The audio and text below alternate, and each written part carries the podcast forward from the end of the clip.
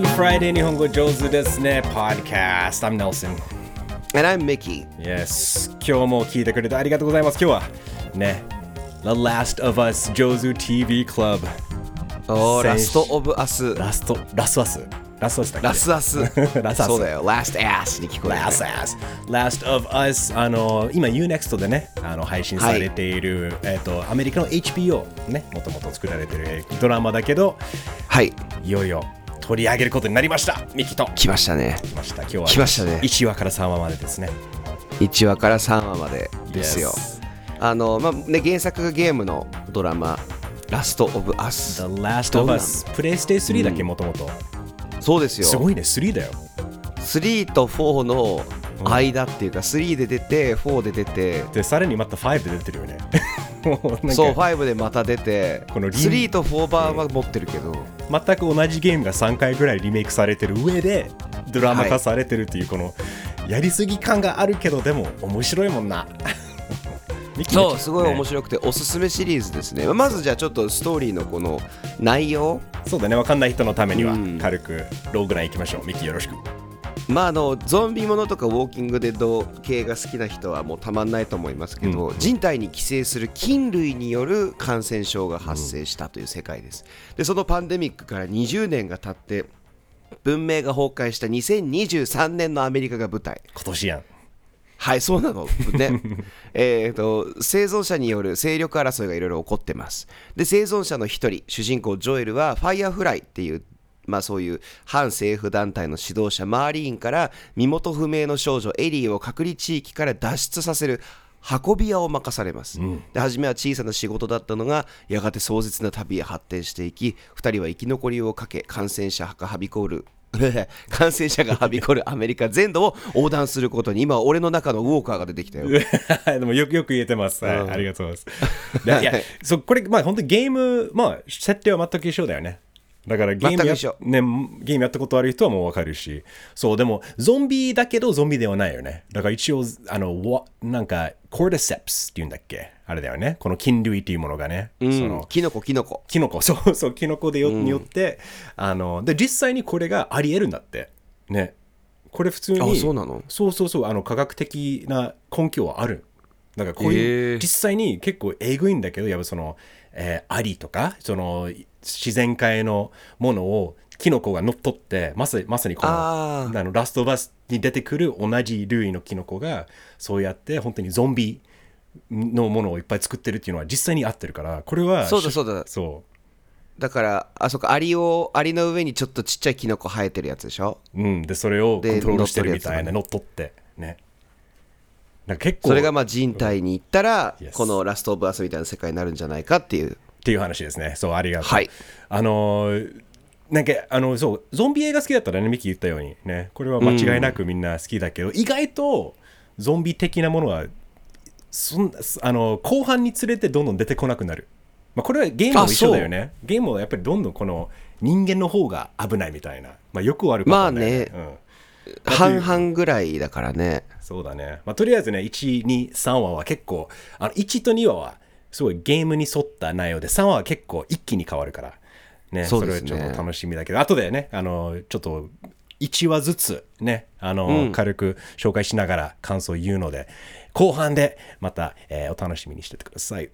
はいでこれがあの、まあ、先週もポッドキャストも話したんだけど、あれだよね、えーチェルノブイリ、ね、あの、結構えぐいあのミニシリーズ。すごかったね。すごかったけどこれがクレイグ・メイジン。でこれがラスト・オブ・アスのクリエイターと同じ人で、であのだからあのこのラスト・オブ・アスの前に彼のチェルノブイリを見て彼のラスト・オブ・アスで。でクレイグ・メイジンはあのだけじゃなくてこれ本当ゲームを作ったニール・ドラッグマン。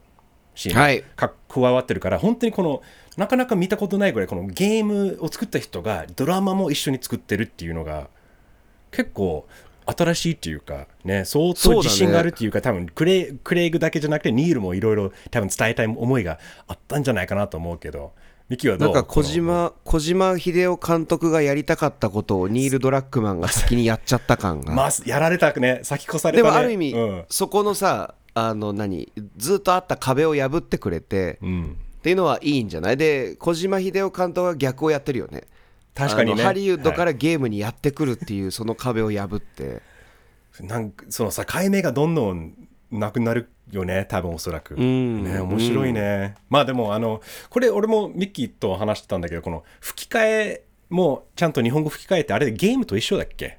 日本語版。そうですよ。すごいね。そうですそうなの。じだから豪華なの。山寺宏一さん。そうだよ。もうあのあのですよ。あのすごいねがジョエル役をやって、はいはい。ハンめぐみさんっていう声優さんがエリーをやって、んうんうん。マーリーンがパクロミさんとかねテスが田中敦子さんとかね結構これ声優詳しくない人でもおおってなるようななるほど、ね、あの面々なんですよ。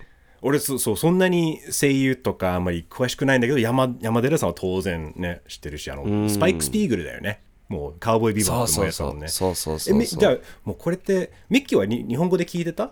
英語で聞いてた？ドラマ？うん。ドラマは俺両方で今一応2話目ぐらいまでは両方で見てて3話目からは英語にだけでとりあえずみ時間がないから英語だけで見てるんだけどどう？あのになんかまあどっちがいいってかは言えないけどなんか俺ゲームをさ、うん。ゲームを両方の言語でやってるんですよお前だからなんかおおかしいね。マニアックだね。めっちゃ めっちゃやってるね。そういい。だからああ山寺さんの声だ。安心するっていうか。なるほどね。そうそうそうそう。でまあドラマ的にも見やすいっていうか、まあ吹き替えでもそもそも吹き替えが苦手だからその範囲内でねすごいいいなと思う。ね。うんじゃあ吹き替えでも全然見れるってことだよね。見れます見れます。いいね。全く問題ないなんか とかっていう無駄なあれがあんまないイメージ。あいいなるほどね、うん。いいね。ちなみにあの、まあ、ミッキーも今言ってたんだけどもうゲームも英語も日本語もやってるしもうはい。何回クリアしてる、ミッキー。もうだから4回から6回ぐらいはクリアしてますね。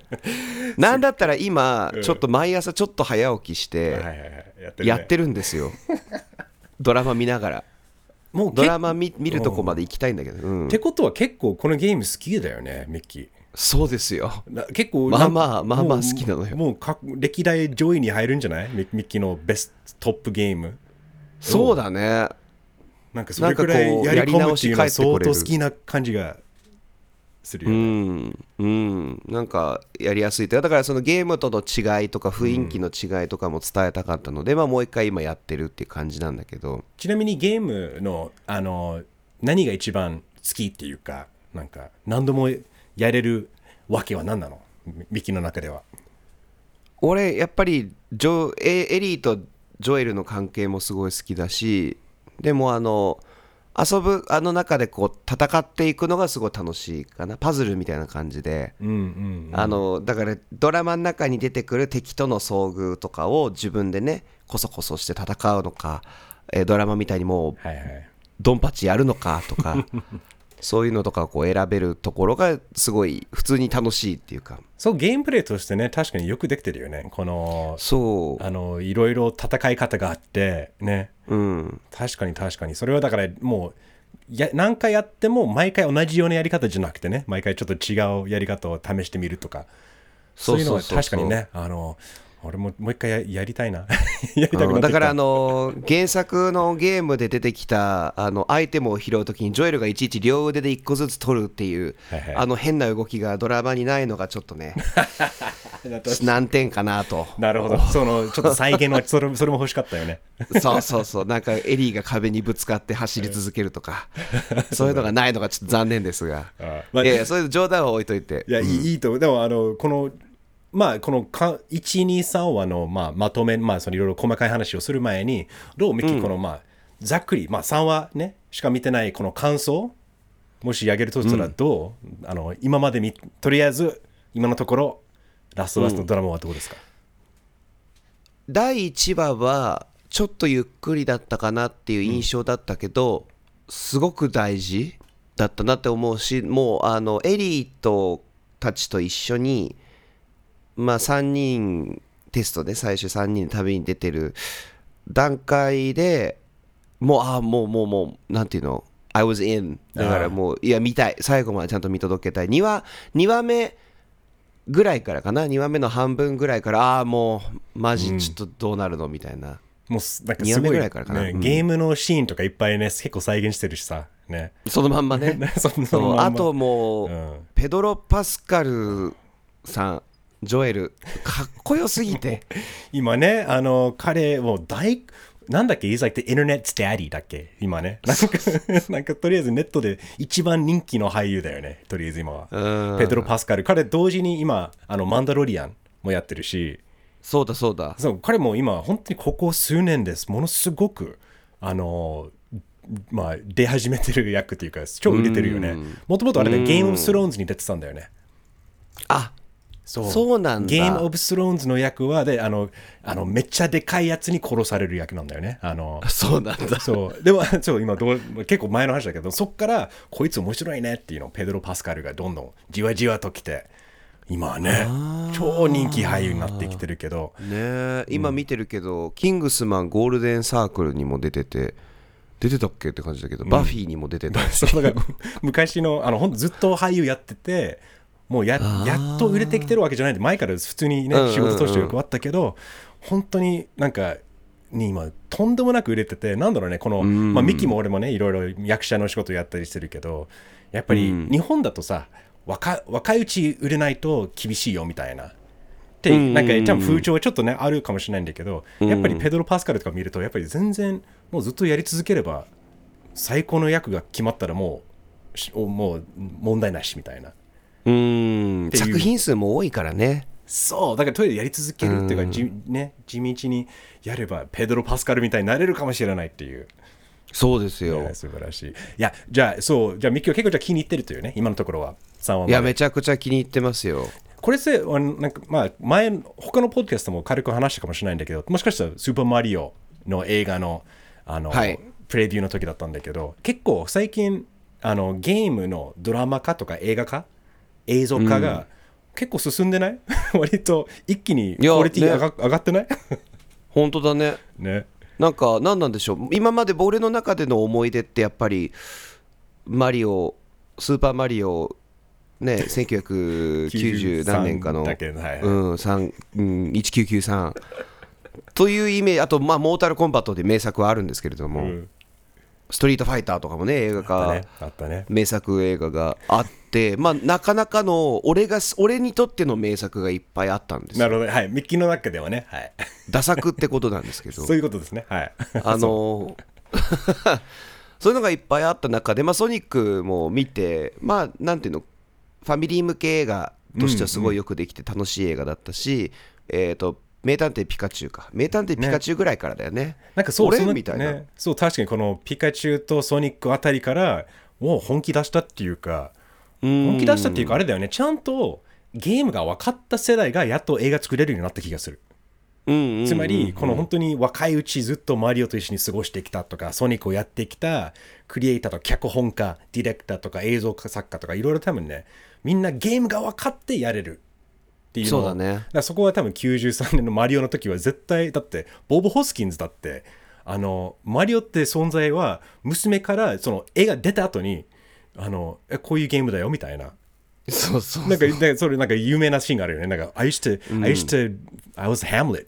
なんか、なんか俺何やってそうんだろそううみたいうな。そそう俺ハンブレットやってたのにハムレットやってたのに今俺マリオやってんのかみたいな。なんかこの、何そうなんですよあの時代はそういうレベルだったのに、ね、この、まあ、30年後、まあ30年かかったけど、ちょっとこのラストバスもそうだけど、やっぱりすごくこの、ずゲームへの愛とかね、ちゃんとリスペクト、その敬意を払いながらなんか作れてる感じがすごくしてて、なんかゲーマーとして誇らしいよね。ねなんかさえっ、とゲームっていうメディアと例えば映画ドラマっていうメディアの違いをちゃんと分かってる人たちがこう作ってるんだなっていうのと特に「ラスト・オブ・アス」だ限定で言うともう映画みたいに作ってるじゃん、うん。だからそうだね。こういうドラマ化しやすかったんだろうなっていうのはそもそもあって。だからあんまり変えてないというか。で見事やっぱりゲームの中でのいろんな人に出会っていくっていうあの形式を、まあ、ドラマにして。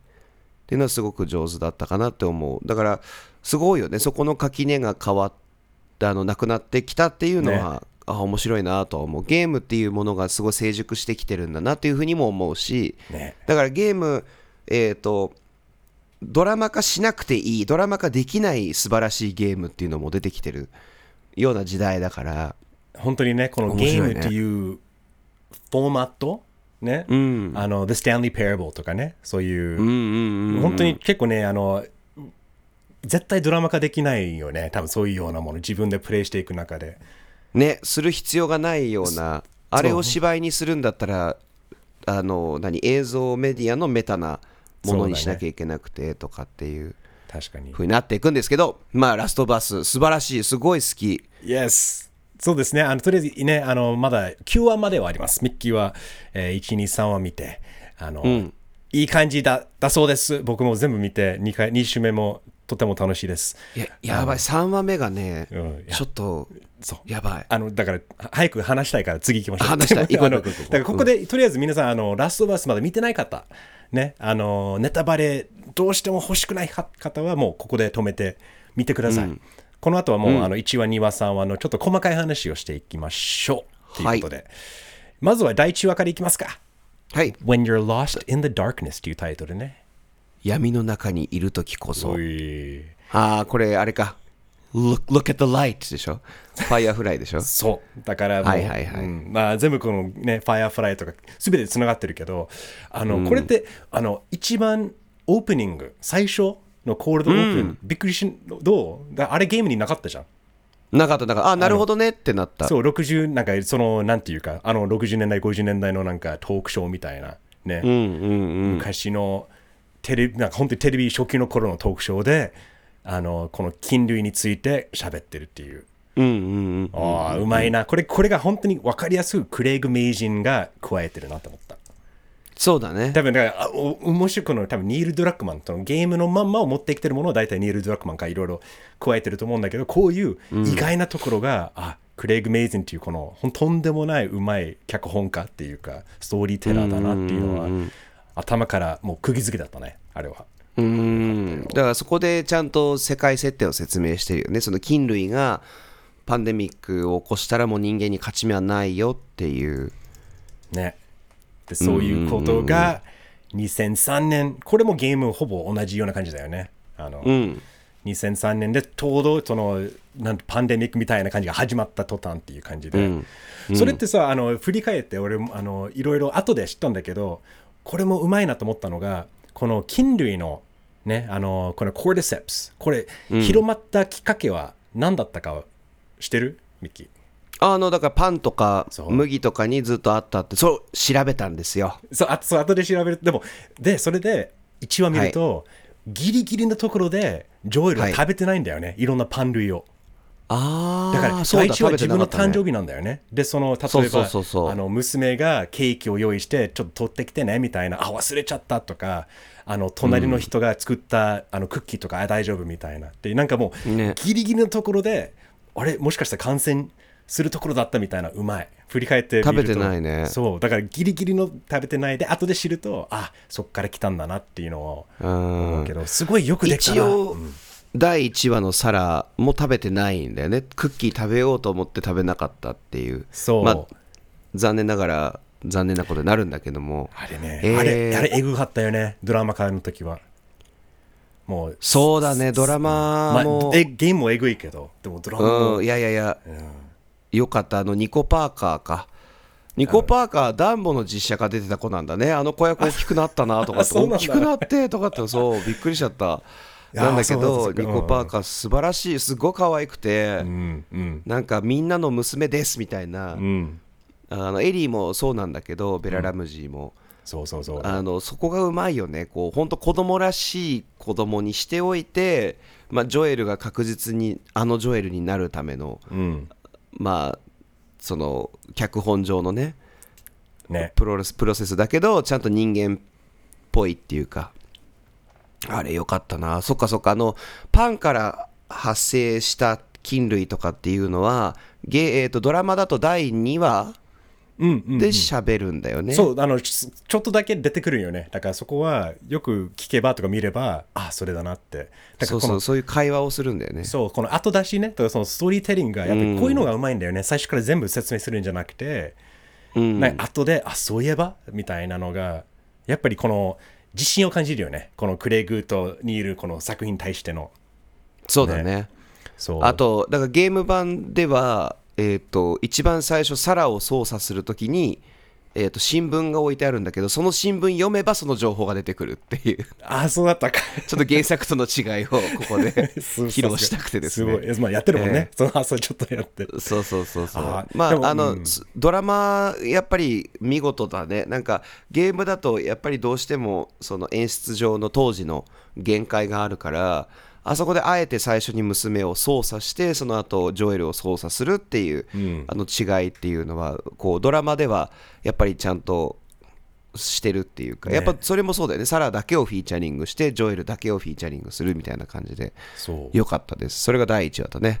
ね。あのでそのねでサラが亡くなってでまた20年後に飛ぶっていう。うん。でだからそれもなんか、まあ、ゲームのまんまだけどこの、なんていうかこの、まあ、HBO アメリカの本当にすすごいもう大手のコンテンツ会社がやっぱりとんでもないお金を出してるっていうのは、あのオープニングシーンでわかるよね。この飛行機が墜落とかいろいろこのとこう映画だよね。ドラマだよなのに すごいこのどんだけお金かけたんだろうっていう。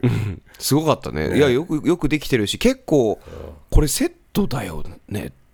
そう。とかって結構金かかってんじゃないの？とかっていうシーンはいっぱいある、いいね。制作費がかかるとやっぱりねちょっとちゃんといいものになるんだろうなっていうのは、うんまあワクワクするね。ワクワクするな。そう。まあでもあとは一話はそのままゲームで他になんか語るところある？別に。えーっとまあ2話2話で語るけど、ここでテスあのアナトーブさんが、俺アナトーブ大好きで。あのフリンジフリンジそうそうそうそう、あのドあのドラマ俺もすめっちゃ好きだった。あのしかもあ好きだった？あの彼もなくランス・レディック亡くなったね。そうランス・レディック亡くなったの。ね。ちょっとあのあれだよね。あのジョン・ウィック見に行こう。それレビューしよう。ね。ああそうだね。ぜ絶対。そうだね。とりあえず、うん、脱線しましたけど、そう。まあアナトーブ俺も好き、うん。ね、いい役ね。またすごいね。あの原作のテスよりももっとタフでかっこいい感じうんが出てきててまあそのちゃんとアポカリプス感が出てるというか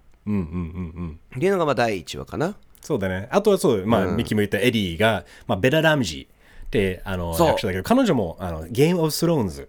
ね。らしいねそう。だから結構、ペイドロ・パスカルって意外と同じシーンはなかったけど、そこで、ああなかったんだそうそうそう、あの、全然違うファミリーとかいろいろ、あれ、もう、ややこしくなるから話さないけど、そう、あの、まあでも生まれ変わってこのジョエルとエリーになったっていうふうに想像したい人は想像していいのかもそう、ねっていうことでいいと思います。はい。あと、あの、マーリーンね、マーリーンが、マール・ダンドリッジ。で、これもちょっと話したんだけど、これもあの声優そのまんまが役者としてマーリーンはいパクロやってる。ミさん。そう。ああそうだそうだ。このマール・ダンドリッジが英語版のマーリーンの声優をやってると。そう。あの他のそうミッキーともね多分この後出てくるけど声優も出てくる回もいるんだけどあのやっぱりこの声優がそのまんま主役というかのドラマで同じ役やるのは彼女しかいないっていうのが、結構あのあやっぱりすあの演技が認められてるっていうかね、うーんということで。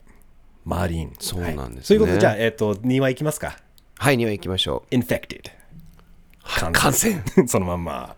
ここも割とゲームの通り本当そうだよね。でほとんどことが進んでいって、でもやっぱりオープニングも面間にある。白かった。オープニングもジャカルタで始まった。ジャカルタだ。はいはいはい。あのあれもうわあれやっぱりそうクレイグ・ベイジンすげえな。うまいなと思ったもん。やこのオープニングでこのもう始まったこのねジャカルタでこのパンのき、ね、工場でこういうものが始まったと。でこのなんなんかこの政府の偉い方にいろいろその相談してるところでなんか科学者そうそうか。えっと金の学者がいろいろ政府から相談されてどうすればいいんですかって。でそのそう呼ばれてこれ見てって言われそう。てでもこれもうもう無理だよ。もう爆弾を落とせっていう、でもでもなんていうかこの演技がうますぎてゾッとするよね、おなんかなんかチェルノブイリを思い出した。まさにドラマの。まさにこの、なんか見えないあもうみんな死んだねっていうこのほそう恐怖うん、とかがもうえぐかった。あれはだからオープニングすごかったね。やすごかったね。そうでもその後は本当にミキが言ったようにもうほぼゲームと同じような展開だよね、うん、でこれがまああのねジョエルがあれでエリーとテス。3人でちゃんとそれをまあ、テスを、だエリーを、なんていうか、送ろうとしてるよね、一応。そういう、はい。は話だよね。エリーを運んでいってこれ面白かったんだけどうん。失礼。面白かったんだけどエリーとジョエルの関係がすごくゆっくり描かれるこのドラマの方では。で俺はやっぱドラマの方もななんだろうな。やっぱりねジョエルがちょっと違ってて面白かったよ原作と、うん。改めてやり直したら。割と最初から距離は置くけどエリーのあのおふざけトークに対してゲームの方では結構すぐ反応してあげるやっぱ自然とお父さんになるっていうのに対してドラマのジョエルはもっと喋らないっていうことに徹する。本当に距離を置くそのトラウマがより強く見えるか。そうだね。っていう違いはすごく面白かったしうん。ペドロ・パスカルの静かに静かな野獣っていう雰囲気がすごく上手でそれがまずい,い、いっぱい出てくるのがこの第2話な気がして。そうだね。でベラ・ラムジーも第2話の方でもっと出てきてもっと喋るようになるんだけど、うんちゃんとね笑わせるシーンとかもあったりとかそんな中。すごいバランスよくできてんなと思った。ね、あの、で、この最後に来ると、まあ、これゲームにもね、出てくる終わり方だけど、ちょっとテスがね、はい。死んでしまうけど、この死に方が違うよね。えぐい。ドラマやばい。なかわいそすぎるんだけどもう笑っちゃう、あれはいくらなんか笑っちゃゃうくらいえぐいよね。わかるわかる。そう。だからゲもうゲームの中では普通にこのフェドラ、このセーフが襲いかかってきて、で、そこでテスが自分を犠牲にして、みんな逃げろっていうのをしてるんだけど、ドラマがそのフェドラっていう政府じゃなくて、普通に、まあ、ゾンビたち、 infected うん。感染者感染者たちがて、あの、襲いかかってくるけど、この、ね、もうディープキスでね、もうもうな、いや、すごいよね。なんかさ思ったんだけど、えー、とこれは全部通してまだ通してないからあれだけどちょっとねやっぱりゲームと違ってドラマはもちろん人間の方にスポット当てるのは正解だと思うんだけど例えば「ウォーキング・デッド」とかに比べてもかなりゾンビが出てきたり、まあ、ウォーカーとかって言われてるゾンビが出てきたりとか敵が出てくるシーンが少ないうん。からこう危険なの？本当にっていうのはちょっとあるのね今のところ。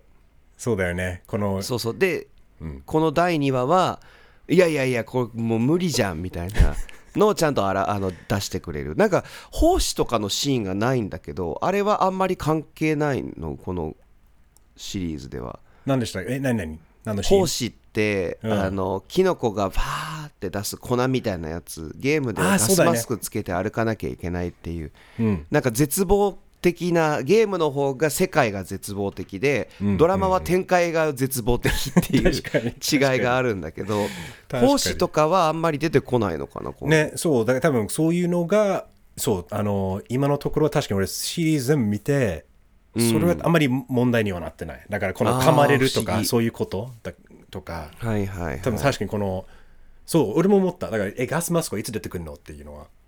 うんなかったけど、でも、そうそうそう、それはまあいろいろ、あの、多分ドラマの、もうなんていうか、クリエイティブライセンシングみたいな、ちょっとそういうもちろんもちろん。いやいや全然全然全然。あのただえっ、とこの世界のそう絶望的な具合がこうちょっと見づらいのかなっていう、うん。別にだからダメとかじゃなくてうん、感想としてね、うんっていうのはありました。でもその第2話でその口の中から出てくる菌類が うわー毛みたいなのが出てきてそれ口の中に入れられて「イエー!」って言いながら「早くライター火つけ!」ってなって そうそうそうそう。ちゃんと自爆してっていうアナトーブ素晴らしかったです。あいやね、だからそれでちょっとね、死んでしまったのが、うわ、もうアナトーブが終わったかっていう、このなんか、うん。でも一応第3話も一瞬だけだけど出てくるよね。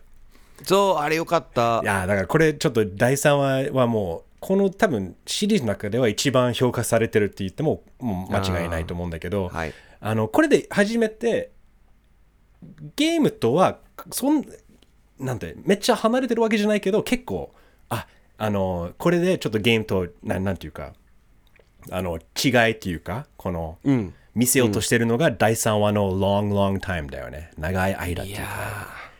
これがもうなんていうかあの一つの役者これえっとえーまあ、で出てくるのがビルとフランクね、の2人の、だけどビルはニック・オーファーマンっていう俺大好きなコメディ俳優だからこれすあいついい役者だよね。もう素晴らしい。いいね。であとフランクってマレー・バートレットっていう役者なんだけどあのミッキーは知らないよね？マレー・バートレットっていう。そう知らない知らない。彼はあの結構あのオーストラリアかな？ニュージーランド出身？どっちかだと思うんだけどあのちょっと調べるわ。でも彼があのホワイトロータス俺が大好きなホワイトロータスのシーズン1に出てきてあの人なのかって思うぐらい分かんなかった。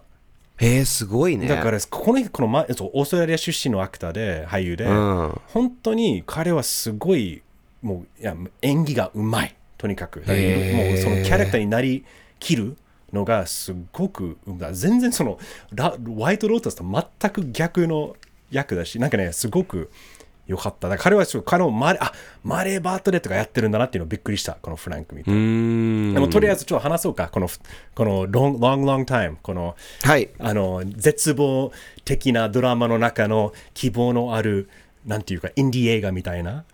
希望のある絶望。そう希望のある絶望そうこれが、まあ、何何があるかというとこのあのいわばまた過去に戻ってるんだよね。その2023年ではなく、ちょっとこのパンデミックというかこのいろいろゾンビがね感染者が出始めての頃に、あのニック・オフマンが演じるフランクがサバイバリストなんだよね、ビルね。ビル。そうごめんそう。ビルがサバイバリストっていう。まああのこの設定サバイバリストもだからえっと長野さんの YouTube でこのサバイバリストについて話したんだけおどまあ要は陰謀論をめちゃくちゃに信じるタイプの人がまあまさにそのラストオブアスみたいなアポカリプスが起こった時に自分だけ助かると。ように今のそのい何も起こってないうちに基地作ったりとかあの食料を用意したりとかして、まあ、いつでも逃げられるぞっていうある意味それでこうそれを楽しんでる人うん。のことをサバイバリストって言うんですけど マジでニック・オファーマンって知らなかったの俺。あそうなんだ。ビルの役を、うん、はいはいはい。見た時にもう大笑いしたしあ完璧だっていう。原作のゲームでもビルってかなりやばい人でそうだよね。うんうん変わった人でなんだけどね、まあ、そこから始まってちょうどそのだからドラマがえーと始まるパンデミックが始まるところからニック・オファーマンもすぐ地下に行ってね。もう、ね。笑いながらなんかフフフってなんかみんみんながなんかあ俺はこれで俺の後ろに守られてるんだなってなんかこのそうそうなんかねいやちょっとしかもこのあれはもうコミコミックだよね。もうコメディだよね最初。普通にうんこの、そうそうそうさいなんか完全に。どんどんなんか鼻歌しながら歌いながらいろいろなんか準備してるみたいな、っ ていう感じがなんか全くこのギャップ世界とのギャップだけど。でもその後ねその4年後にね現れるのがフランク。ね。はい。これがフランクが、えービルの一つの罠にかかってね、本当はもうでそこから始まるなんとラブストーリー、うん。いやこれがさ久々に見たあんなに美しいラブストーリーうまい。最初からすごい良かった終わり方も美しすぎた、まあ、そういう話。でもいやーこなんかだからこの2人のやっぱまあやっぱ同性相性なんだよね、まあ、げ多分あのフランクを演じる、まあ、マーレー・バートレットが演じるフランクはもう割とオープンで話してるけど、ビルは、うん。うんうんあのやっぱりちょっと自分でまだ気づいてないのか迷いがあるのか戸惑いがあるのか自分のこと分かってないっていうのがあってあの演技もクソうまいよねニコーフォン、うん、戸惑いだよねっていうのはあの最初だからかわ最初からちょっと可愛いな。ももともと原作のゲームでもビルとフランクってカップルだから分かってはいたんだけど、うん。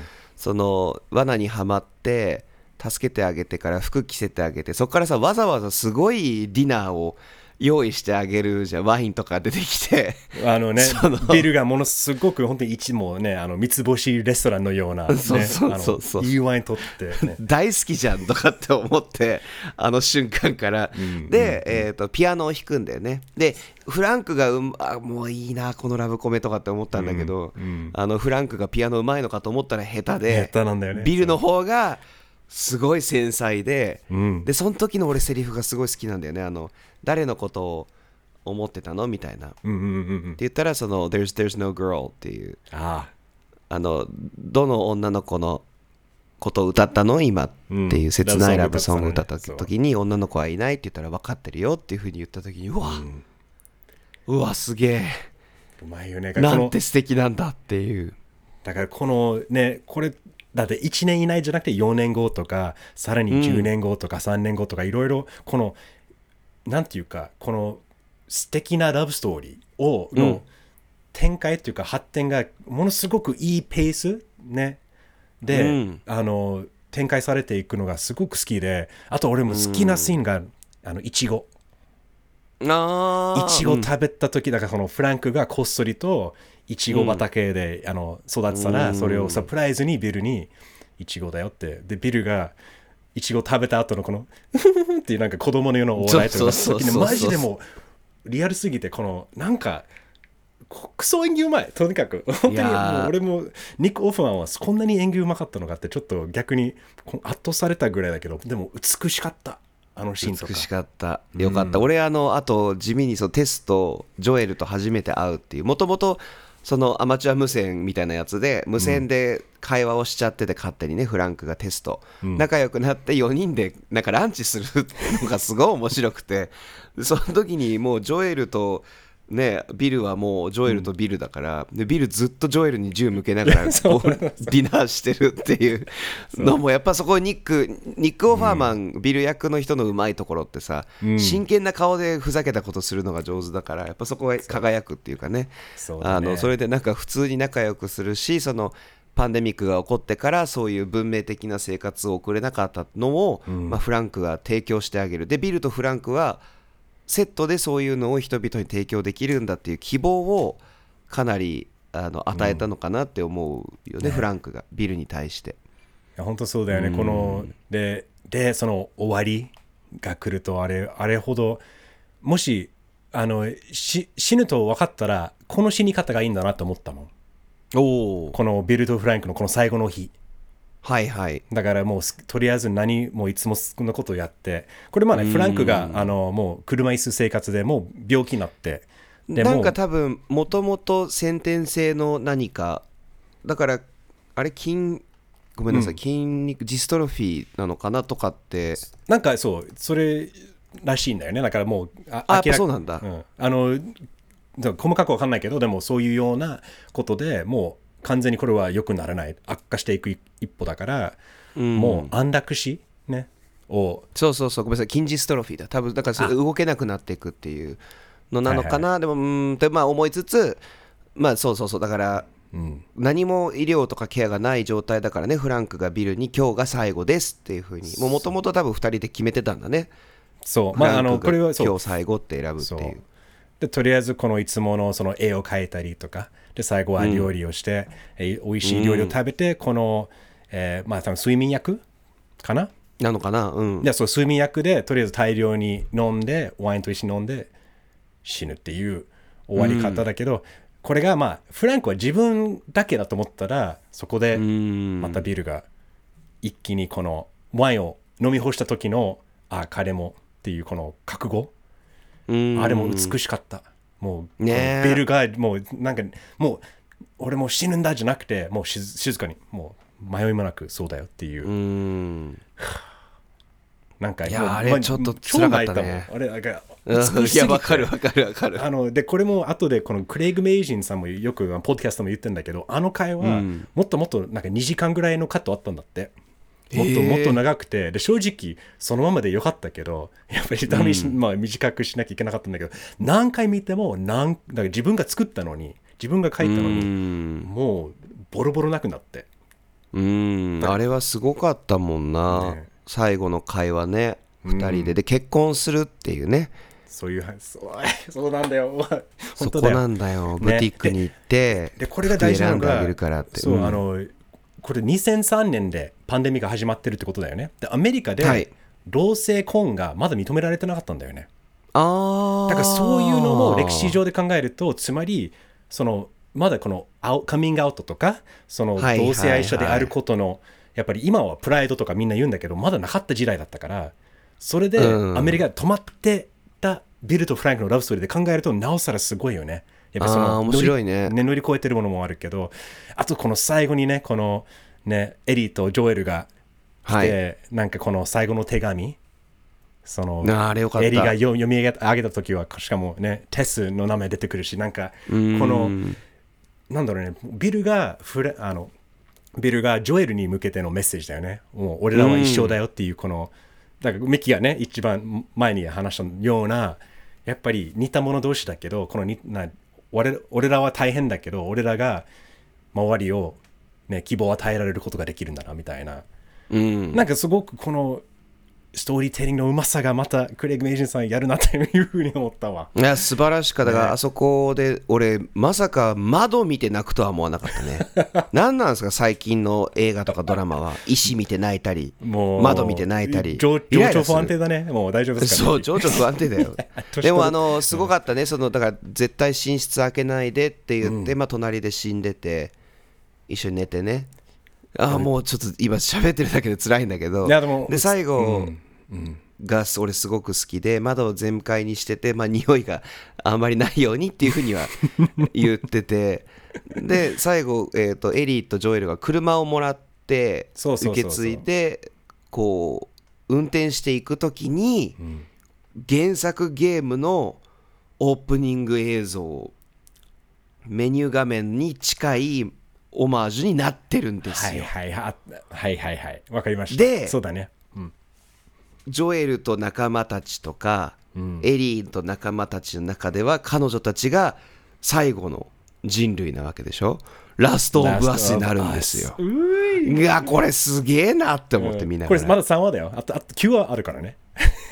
そう9話まであるんでしょ？そういやーでもいやーちょっと俺疲れるわ、うん。疲れいい意味でね、うん。いい意味で本当にこの、うん。第3話はもうねアメリカでもみんな言ってたんだけど第12話はあのやっぱりゲームやってる人はみんな多分すぐあの溶け込めたんだけどなんか本当にゲームしてない人はとりあえず3話まで待ってください3話まで見てくださいっていうみんな言ってて、もう間違いなくもう全米が泣いたって言っていいと思うよ。いや本当に。や で僕ちょっと面白いのがちょっと一応これ詰め込んどきたいけど面白いのがさ、そのラストオブアスゲームとしてすごい好きだった子たちでちょっとそういう LGBT 嫌いの子たちとかがすごい怒ったんだよね第3話で。なんでビルがゲイなんだよっていやいやいやいやいや俺それそれツイッターで炎上してるの見た時に衝撃受けたの、だってね、うん。なんで分かんなかったの？ゲームで一応そうなってるよなっていう。ゲームやってないんだそもそも原作もそうだし別にゲイだってなんだって話なんだけどそう。さそれはちょっと面白かった。皆さんのゲイダーが、あのちょっと故障してるっていうかない人もいるんだなとは。そうだね、うん。いいね。思いちょっとましたがまあ、まあ長々と喋ったんだけど、最後はどう、ミッキーは、あの、これから、まあ来週ね、4、5、6ね、和を、456はい。G5、4、5、6をた取り上げたいと思ってるけど、ミッキーはどうこもう楽しみ？これから。え楽しみ楽しみ。あのちゃんとドラマ化されててラストオブアスストーリーの部分で一番好きだったものがそのままドラマになってるから素晴らしい。のと同時に、えーっと後半最後の方の手前がちょっと僕は怖すぎてすでに震えてます。ああの、ゲームの、うん、そうだね。はい、ゲームの流れを知ってるのでいや、だからそれその次のストーリそうそうだね。ーの切なさの次のストーリーがちょっと僕怖いです次、あ、いや、俺も思い出した、辛い。あ、でも、はい辛いけど、いいんだよね。あ、あ楽しみ。楽しみですもう来週、皆さん、あの、ぜひぜひ、ハッシュタグ日本語上手、日本語上手 pod at gmail.com で感想聞かせてください、見てる方。あの、はいゲームやってる方な、なんか好きなところ、好きなシーンとか、好きな役者とか、好きなものあれば教えてください。教えてくださいあので、また来週、4、5、6、話します。見てね。見てね。ということで、はーいでは Have a では good weekend. Yeah. バイ Alright, bye bye.